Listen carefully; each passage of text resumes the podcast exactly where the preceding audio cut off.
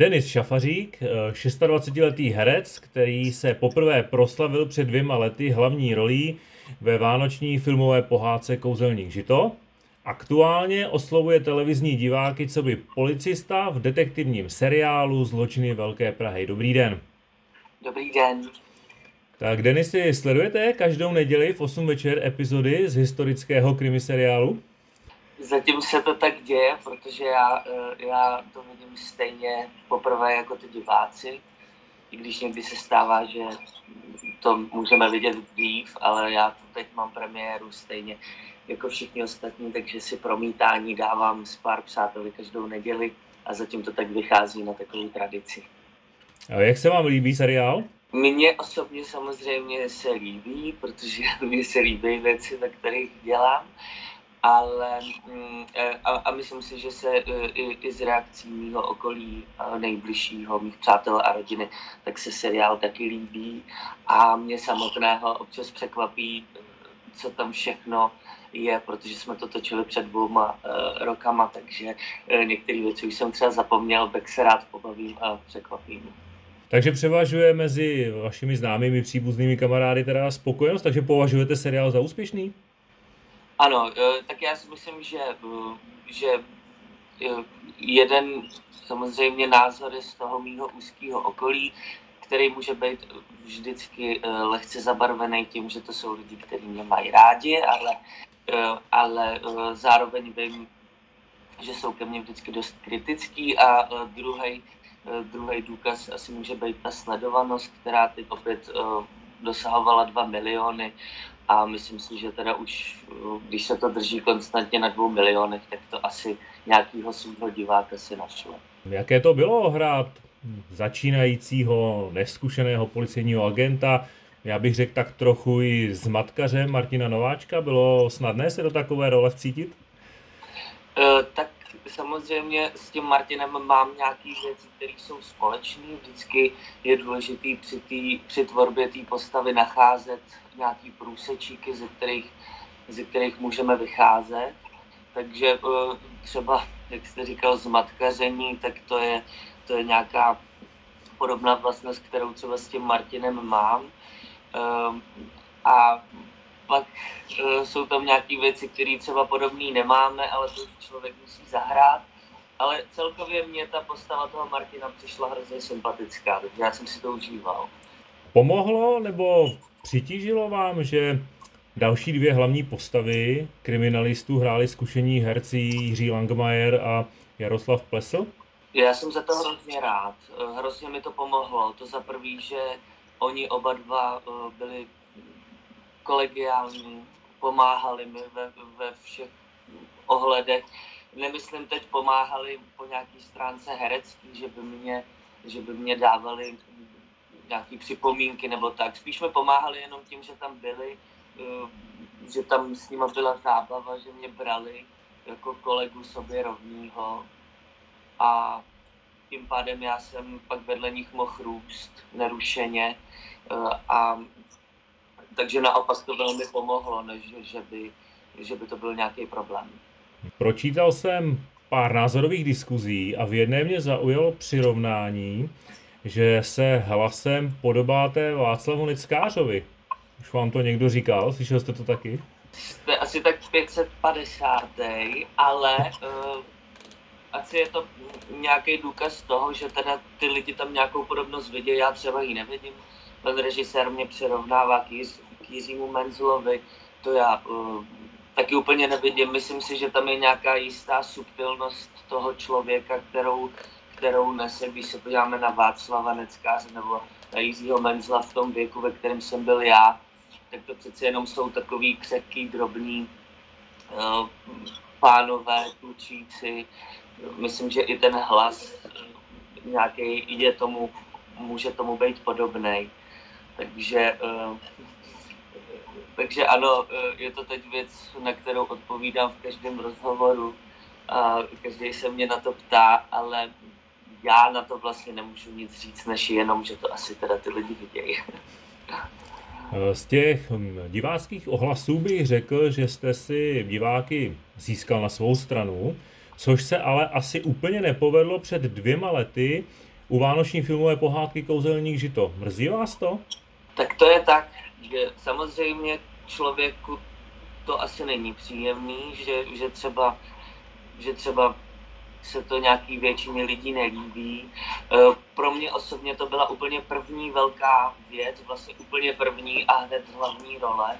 Takže tam bylo mnoho věcí, který člověk, kterýma člověk musí projít, který třeba jsou trošku náročnější, můžou se pak v tom finálním výsledku ukázat jakože třeba ne úplně funkční.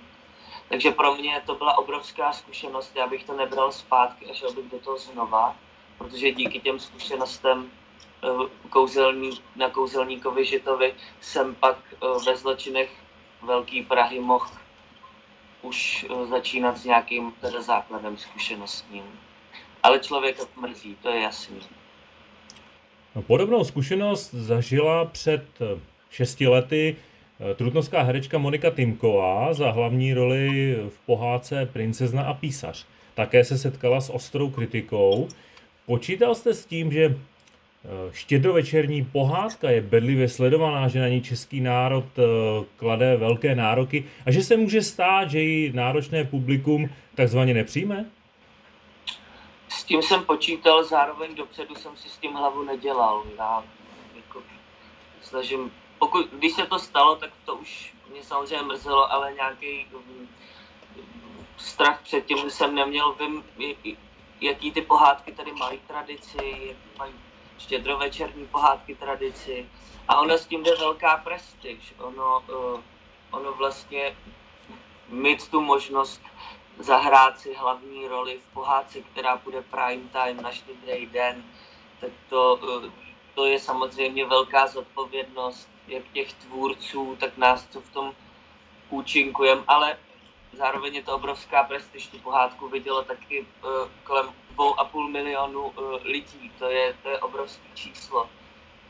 A je jasný pak, když, když člověk by si pročítal ty internetové diskuze, samozřejmě tam třeba budou nějaký negativní, uh, negativní ohlasy, ale uh, myslím, že jako ta pohádka si stejně nějakýho diváka našla. Teď už to reprízujeme třetí rok a vždycky se na to kolem toho milionu kouká. Takže eh, jako stejně to někomu se líbit, a sice to někomu líbí. A někteří, kteří mají třeba rádi klasiku, jako tři oříšky pro popelku, je to na ně moc, hm, moc nový nebo moc přeplácený, tak samozřejmě ty mají uh, na to taky právo na ten a nemusíš se na to pak koukat, že má podle vás smysl jako řešit kritiku dodatečně, nějak vysvětlovat, když už diváci film jako oznámkovali, nebo ho dokonce rovnou označili za nepovedený?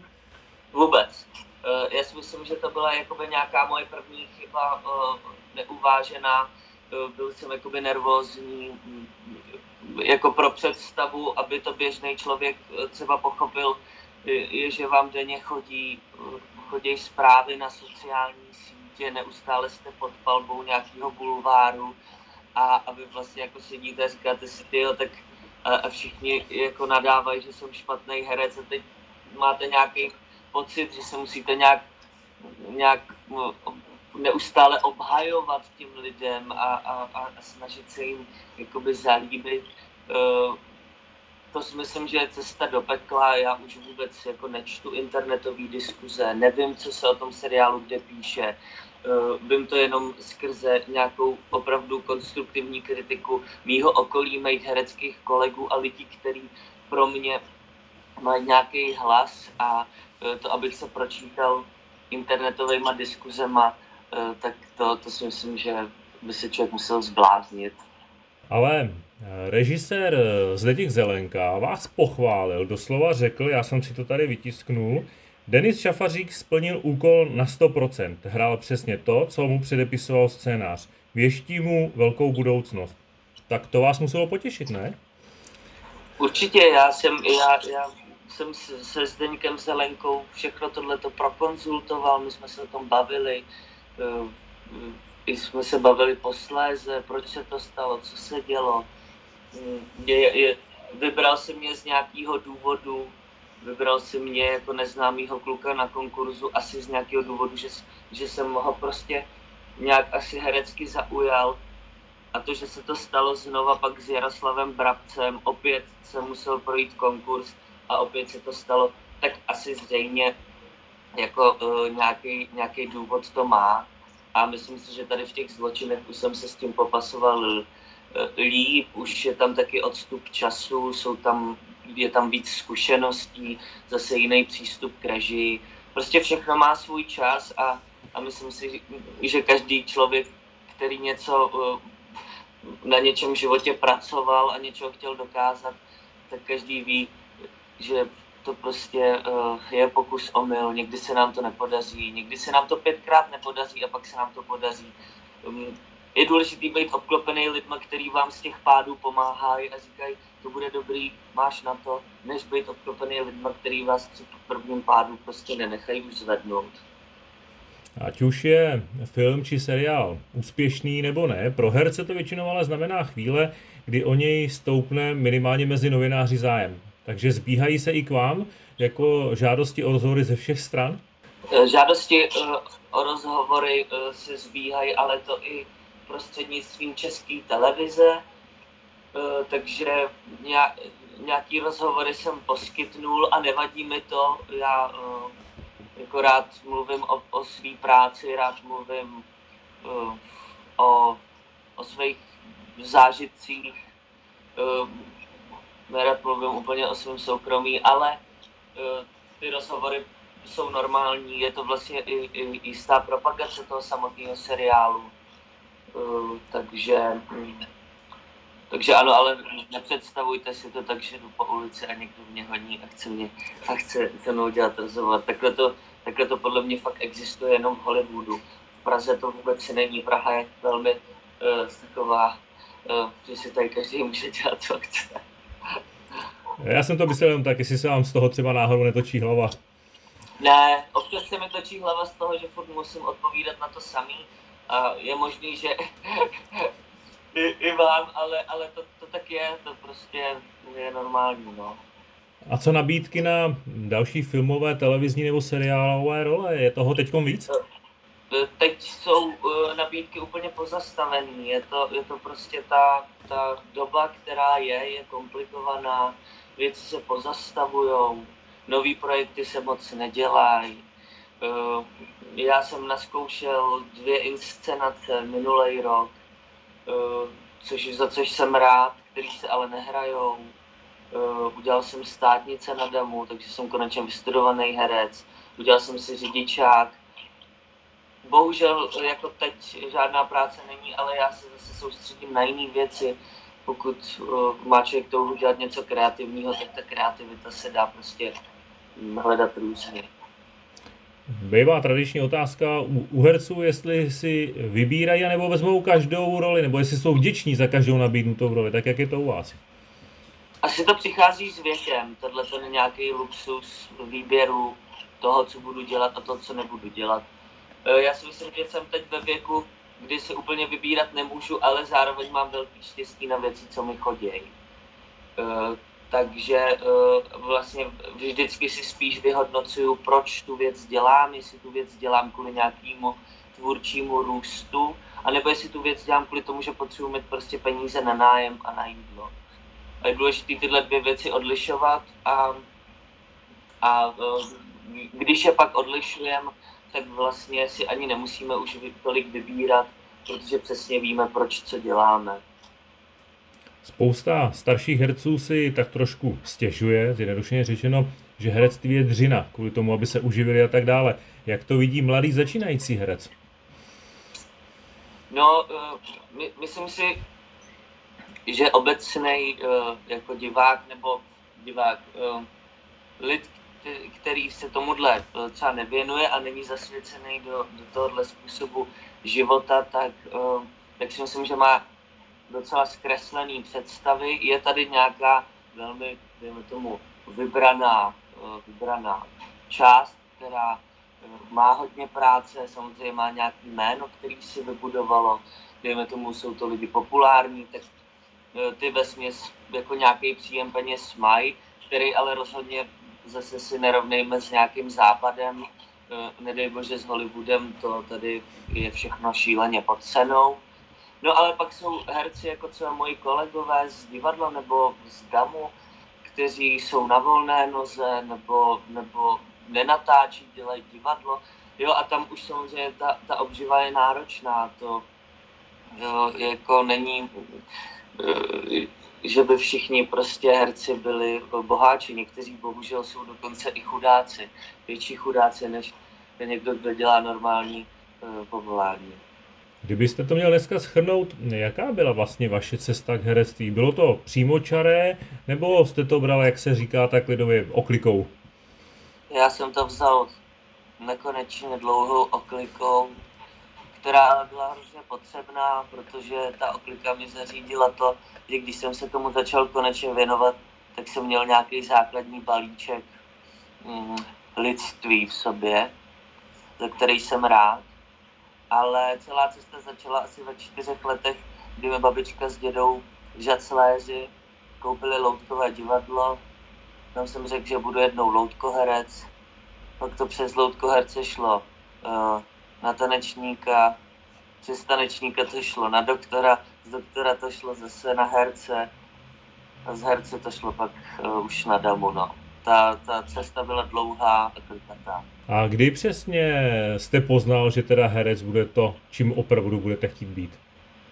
Já si myslím, že jsem to jakoby úplně si definoval, když jsem, stud, když jsem byl na rok na studijním pobytu ve Spojených státech. To jsem v tu dobu studoval na gymnáziu v Trutnově a po třetím ročníku jsem teda na rok odjel. A tam bylo školní divadlo, krásný, já jsem si tam vybral uh, hudebně dramatický obor, který jsem tam celý rok studoval, to zahrnovalo um, herectví, zpěv, pohyb, nějakou teorii divadla, filmu. A, a tam jsem si vlastně řekl, že asi bych to chtěl dělat. Takže jsem se přihlásil na školu, eh, která byla v Kalifornii, tam jsem se dostal, pak jsem se vrátil zpátky do Prahy, eh, do, do Trutnova, udělal jsem si maturitu, ale zase jsem nakonec neodcestoval do té Ameriky. A to je tady ta prostě zamotaná.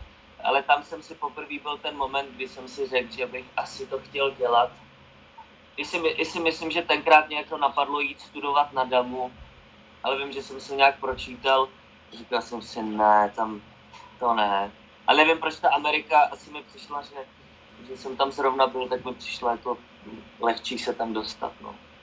A co rodina nezrazovala vás od toho? Spousta herců říká, že jim vždycky říkali maminka s tatínkem, Nechceš si vybrat nějaký jistější povolání? Vůbec. U mě, u mě jako uh, rodiče, mě vlastně, já mám asi v něčem velmi ty rodiče výjimeční a, uh, a myslím, že ke mně měli vždycky nadstandardní přístup a věnovali mi hodně, hodně jako svobody, ale všechno, všechno uh, bylo na základě nějaký domluvy, uh, domluvy toho, že si věříme vzájemně. A oni věřili mým snům, vždycky věděli, že ty sny, co si dělám, že do nich investuju maximálně svého času a že mě to naplňuje. A to pro ně podle mě bylo jako nejvíc. Oni nepotřebovali mě tlačit do nějakých svých představ toho, co bych měl být.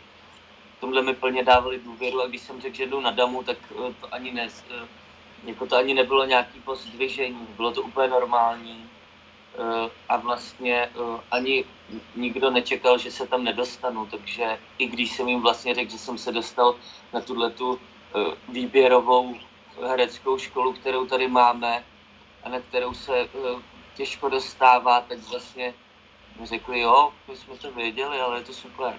Takže mám štěstí asi, na rodiče mám asi velký štěstí, díky nim jsem, jsem dostal mnoho Eh, využil mnoho šancí, který mi život přinesl.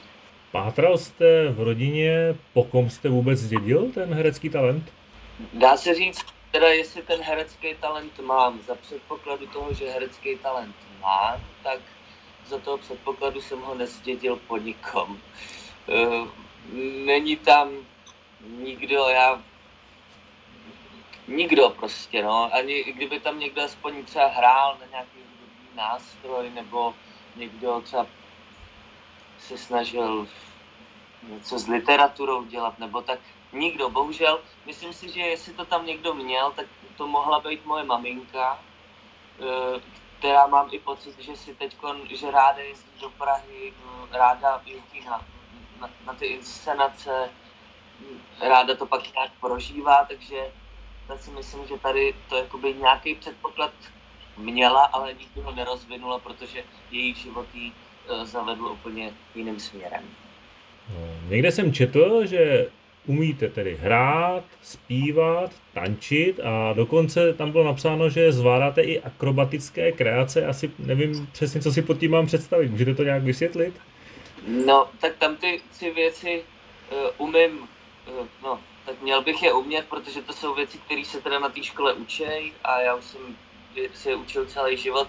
Ty akrobatické kreace, nevím, jestli náhodou jste nečetl třeba recenzi na inscenaci a osel na něj funěl v divadle komedie, eh, kde, kde tam něco, jakoby mám tady tu akrobatickou kreaci, což je ně, něco na koze a na kruzích. Nicméně ta akrobacie byla součást taky studia, učil nás, uh, učil nás uh, pan Pachl, který učil uh, herce asi 50 let zpátky ještě ale e, nejsem rozhodně na úrovni akrobata, třeba, v, třeba z laputiky nebo, nebo z nějakých akrobatických uskupení, to určitě ne, já mám trošku strach sám o sebe a e, nedokázal bych dělat úplně, úplný šílenství akrobatický. A je pravda, že také píšete poezii? Je to pravda. A zrovna, e, zrovna teďkon mám takový období, mě to začíná tím jarem, že se rád usebírám a rád píšu. Ta poezie je spíš pro mě nějaká, nějaký druh terapie, než že bych uh, ji někam spal. Myslím, že i v dnešní době ta poezie není úplně uh, žádaný zboží, podle mě to už moc lidí nečte, jenom velmi úzká skupina ale eh, co mě baví, tak jsou pohádky, ale eh, teď hledám inspiraci, ta nepřichází. A co se týče psaní, tak já píšu jenom když eh, to na mě přijde. Jinak se do toho nenutím, jinak to jsou většinou blábolita. Hostem našeho podcastu byl herec Denis Šafařík. Děkujeme. Děkuji.